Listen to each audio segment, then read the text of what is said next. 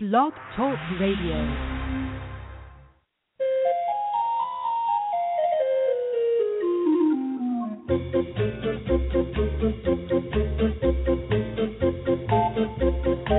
Good morning, fellow animal lovers, and welcome to the Pet Place Radio Show. I'm your host, Marie Hulett, and I wish you a happy Independence Day. Always a fun time for people, but rather scary for pets, so please be extra mindful of them all weekend long. Now to the matter at hand. Today, one of our longtime Pet Place friends, Terri Steuben, will be stopping by to talk about a new book she has just finished that covers her experiencing her experiences rather rescuing pets in Louisiana following Hurricane Katrina. Believe it or not, it's been 10 years since that natural disaster devastated so many people and pets. This book commemorates the anniversary and helps us remember that we all need to make sure our families are all prepared for disasters, especially our little four legged family members. Then, after our halftime break, Marianne Dell will share the joy of her new puppy and touch on the topic of responsible breeding. This and more coming right up after a quick message from KJazz 88.1 FM.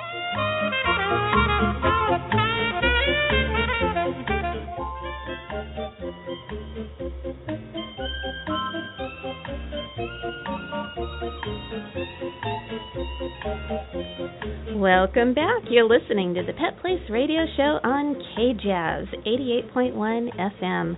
I'm Marie Hulett, and joining me now is our longtime Pet Place friend. It's Terri Steuben. Good morning, Terri. How are you? Well, good morning, Marie. Thanks for having me. Always good to chat with you guys. Definitely. And it's the 4th of July, which is a big day that we celebrate happily, but we're also thinking about the 10th anniversary of Hurricane Katrina. Can you believe it's been that long? It's amazing, isn't it? I, it just seems like yesterday, and, and I'm sure it must seem like yesterday to you because you were right in the thick of it.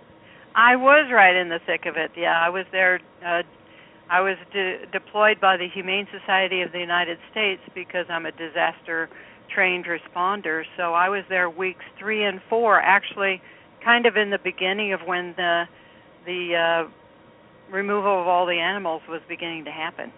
Wow. And they called you specifically to help with animals, correct?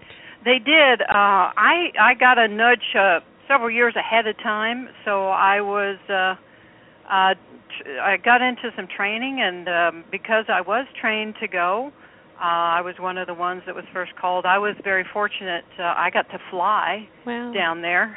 some of the other folks locally took uh they all drove, but Wow. uh, there was a lot of people from our area that went. Yeah, and that help. that's amazing that so many animal people are ready, willing, and able to help when disaster strikes. And I commend you and all the other volunteers who who really risked a lot to get down there and and take part in these operations. From your perspective, when you first got to some of the most devastated areas, what did you see, and what was your reaction to all of this? Well, when I first arrived, uh, the first couple of days I worked with uh, the vets um, at Lamar Dixon, and um, all the animals coming in, they they didn't know what was going on. But uh, when I did go downtown, uh, it it reminded me of uh, when I grew up as a kid.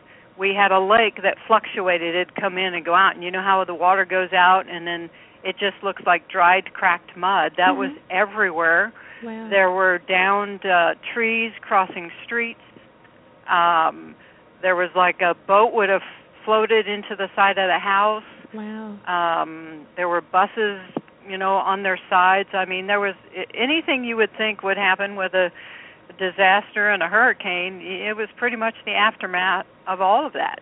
It must have looked like a war zone. It did.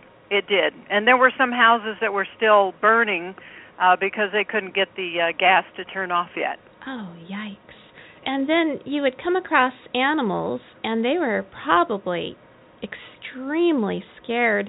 How would you calm them down and, and get a hold of them and bring them to a safe haven?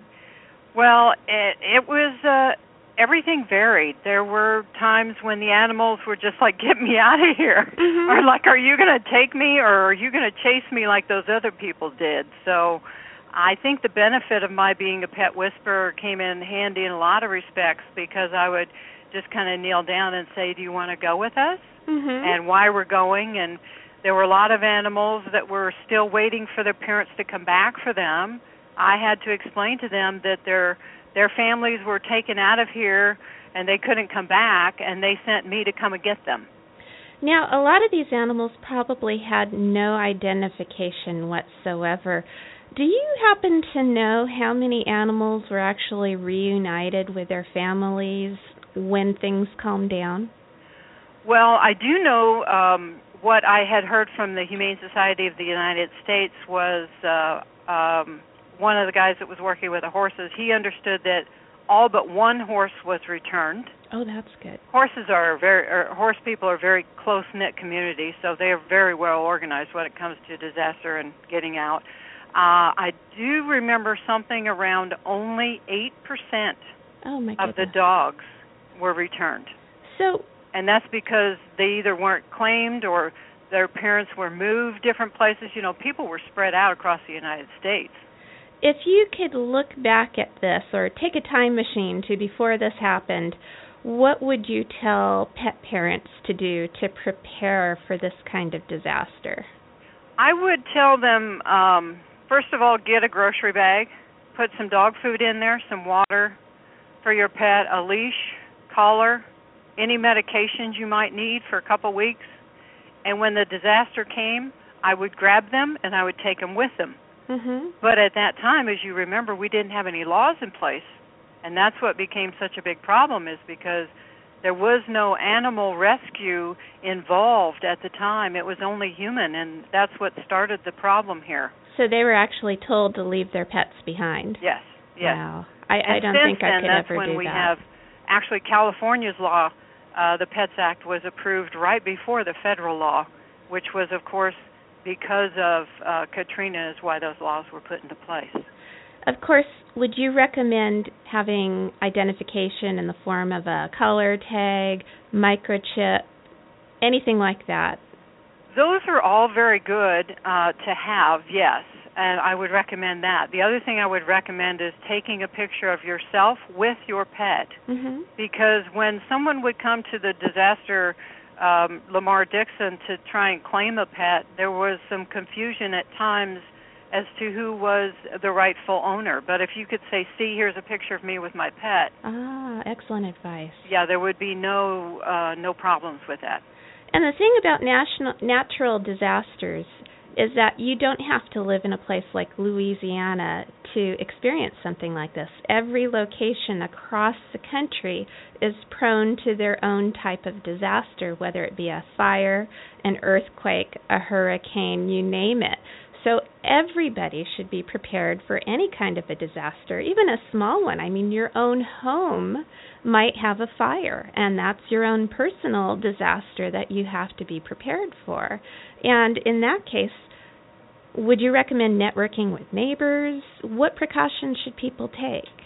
Well, I think it's always good to chat with your neighbors because today a lot of people don't even know who their neighbors are. Oh, that's for sure. And in Yeah. um in in our neighborhood here what we have is most people know who has a pet and most people know that it, uh, somebody's work schedule and if somebody's gone then they know to come over and um people have been I've been given permission to people to break a window if you need to get in and get my pets out I don't care. Absolutely. Yeah, let people know that it's a okay to do that in the emergency. I mean, you have these neighbors, make friends. well, and also if you're in a disaster situation and you have to leave, put a note on your door. Sure. you know Mhm. that says there's so many pets in here where they're at that kind of thing or we're all out of the house Mhm. because that would let a, a any kind of responder uh national guard fire P- police department or somebody like me with HSUS to let us know oh this house is empty we don't have to look Oh, great advice, great advice.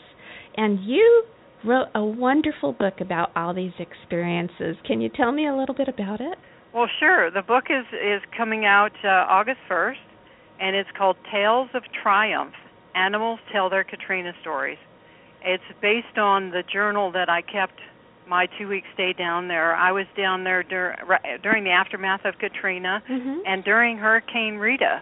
Oh wow. So it's it's a lot of it is based on what the animals were telling me at the time, what they were saying, uh, their survival, and um, when we would rescue them, the things that they would be saying back and forth, which I think is is kind of a different perspective than maybe anybody has heard to this point.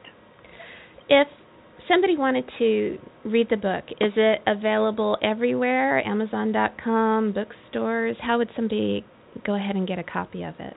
Well, right now you can get a copy, uh, pre-order a copy on my website, which is terristeuben.com, and then just look under book. You can order a copy there. Um, there's some local bookstores in the area where it's going to be distributed, and uh, hopefully it will be up on um, a- Amazon and possibly Barnes and Noble, like my first book. Fabulous. What is your favorite story from this book, if you can share a little tidbit with us? Oh my, there there's so many that are good and um, and happy, and I I would say probably the neatest story I have is there was a there was a dog we were looking for and nobody could find and I'm walking around this house and all of a sudden I felt something. And I just looked down because you know a lot of the houses down there on blocks.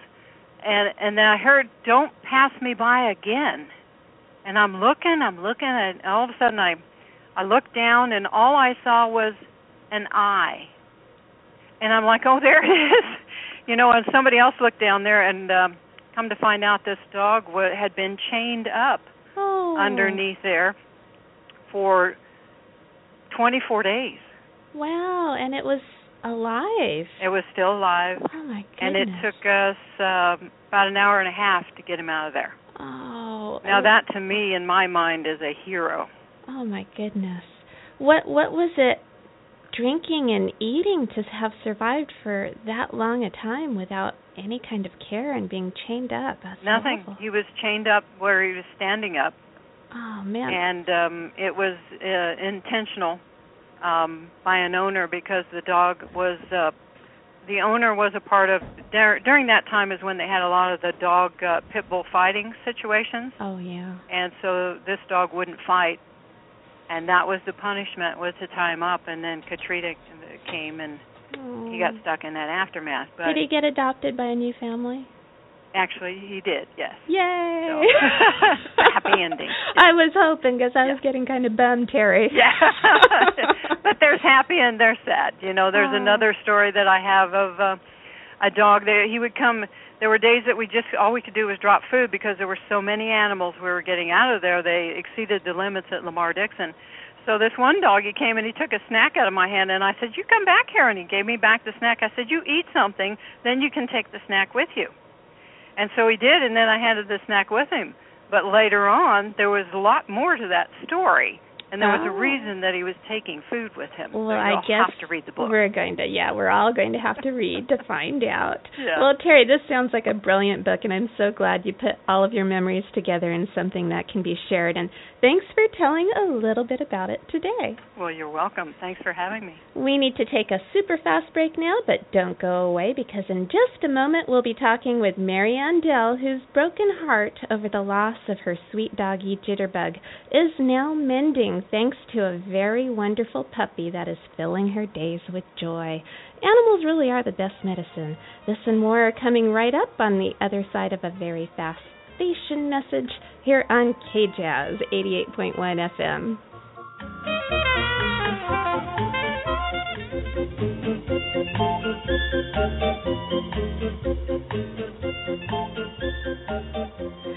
We're back on the Pet Place Radio Show, and thanks for keeping your radio and computer tuned to this program. Marianne Dell had a newsroom emergency. As you all know, she works at the Orange County Register, so when breaking news happens, she has to run. But we have a very special guest. It's our producer and very special friend, Mike Johnson. Hi, Mike. Good morning, Marie. Thanks for being with me today. Thanks for being with me. Oh boy, thank you. oh my goodness. Well, I'm glad that you were able to step in because I Mm-hmm. actually did want to talk about the 4th of July. Yeah. hmm It is, as I mentioned earlier, a very, very, very scary time Sure. for dogs and cats.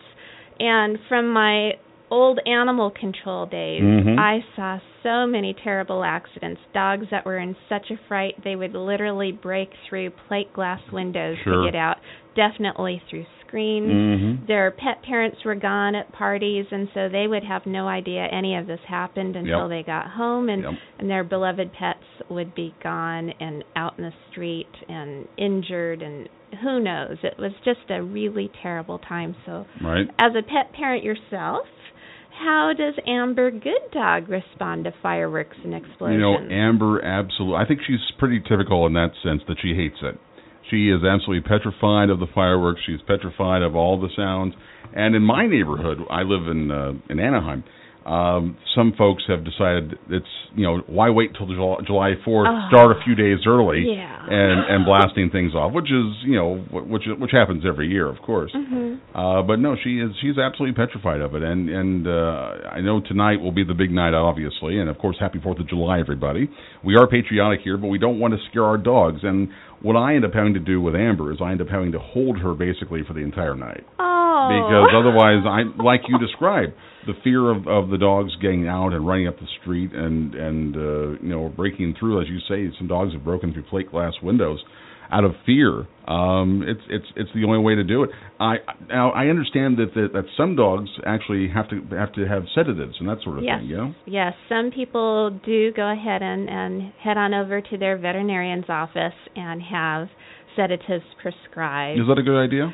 It is, especially if your dog is especially upset by the fireworks. It's better to have them just kind of zoning and relaxing uh, than having them just panic. They don't understand at all. And No. cats too. It's terrifying for Now, so many. I remember when we chatted about this, and it's been a couple of years ago. I think we last time we talked about this. Um, you suggested putting the animals in a quiet, dark room. yes. Is that still that still the case? Yes, if your animal is kind of borderline or just gets a little bit upset, the very best thing for you to do is set up a bedroom with their dog bed and some classical music playing and uh maybe a nice little treat, maybe one of those treats, a Kong ball that's filled with peanut butter that they Mhm. have to just focus on and Mhm. work on for a few hours and check on them periodically and and give them some comforting words and and I know that's if you have plans to get out and about it's kind of a bummer if you have to think oh gosh I got to stay home but but that's when you have uh the good fortune of hiring teenagers in your neighborhood and and paying them you know a little bit of money to uh dog sit and hang Sure. out with your pet if if you need to get out and do other things You know, and I know that it's it's not uncommon. You know, as you've talked about, this has been a problem for many many years. And I think uh, again, I live in Anaheim. This year, the city of Anaheim has now uh, re-legalized the use of personal fireworks in your neighborhood. oh wow Um, so I expect in years gone by, it has been just the random rogue folks who have been blowing things up. I expect you know it's going to be a lot more tonight. Oh yeah, and Piccolo Pete's in particular Mhm. set my animals off. They are terrifying for my little animals. hmm And I do my best to try and keep them calm and quiet.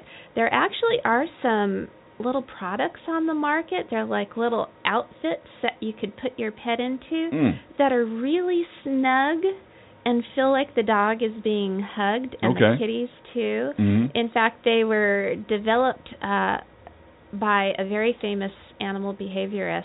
Uh, I can't remember her name off the top of my head. She Okay. has autism, and she's she's quite well known about developing these hugging devices. Okay. And the dogs feel, dogs in particular, feel quite secure while they're wearing them.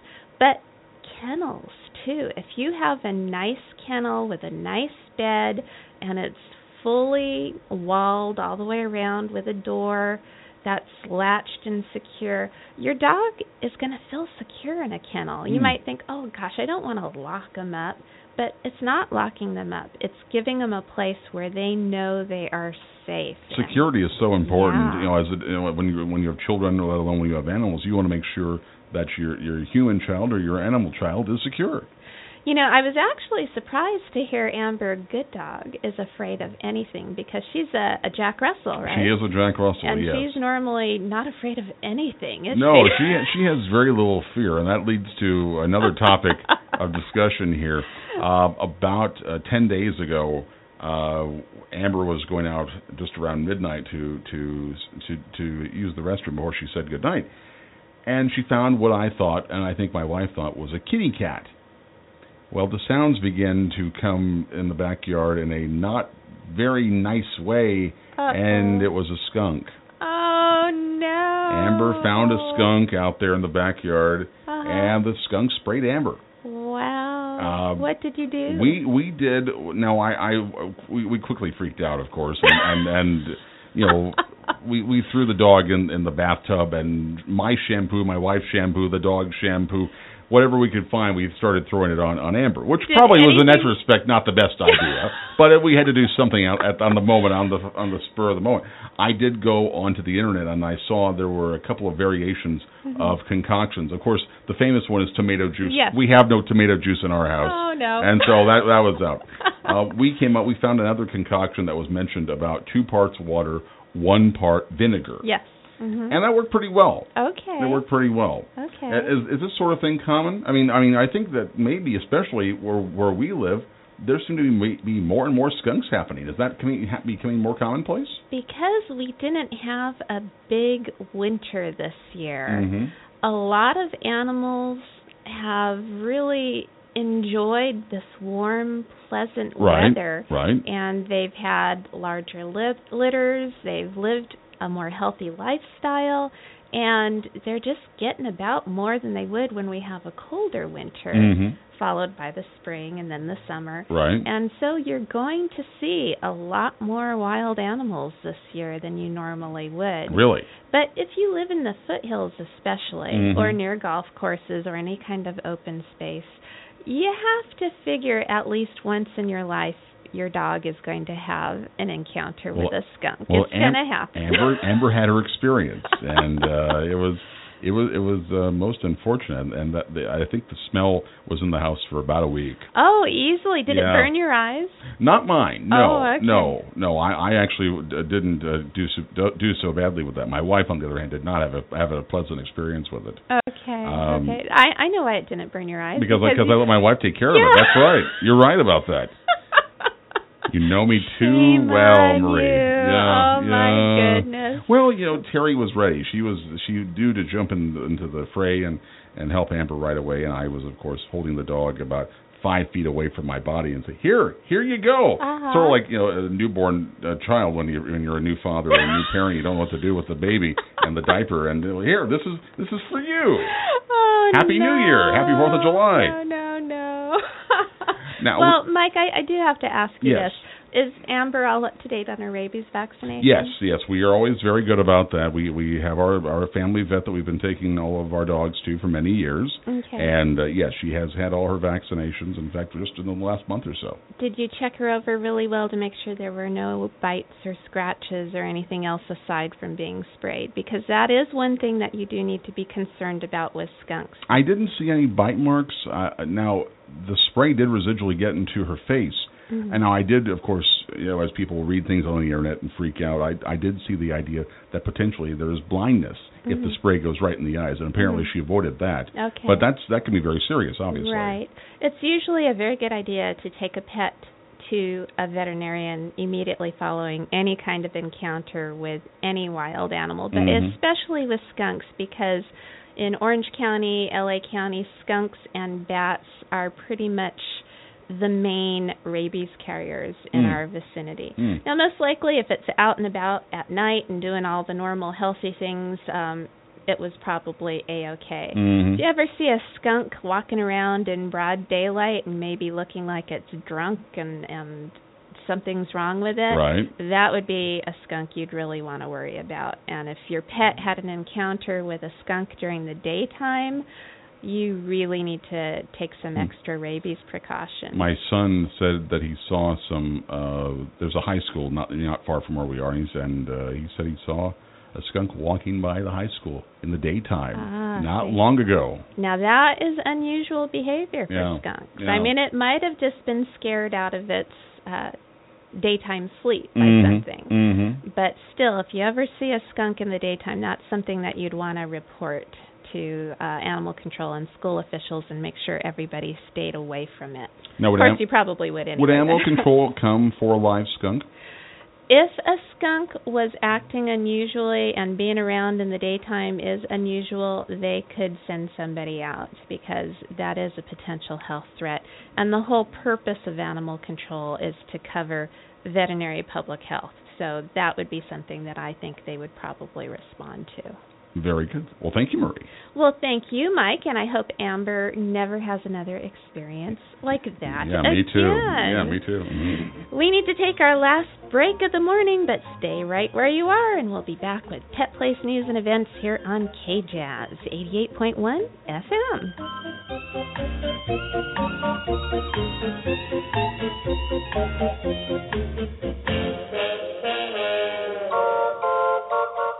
We're back on the Pet Place Radio Show. I'm Marie Hulett, and it's time for Pet Place news and events.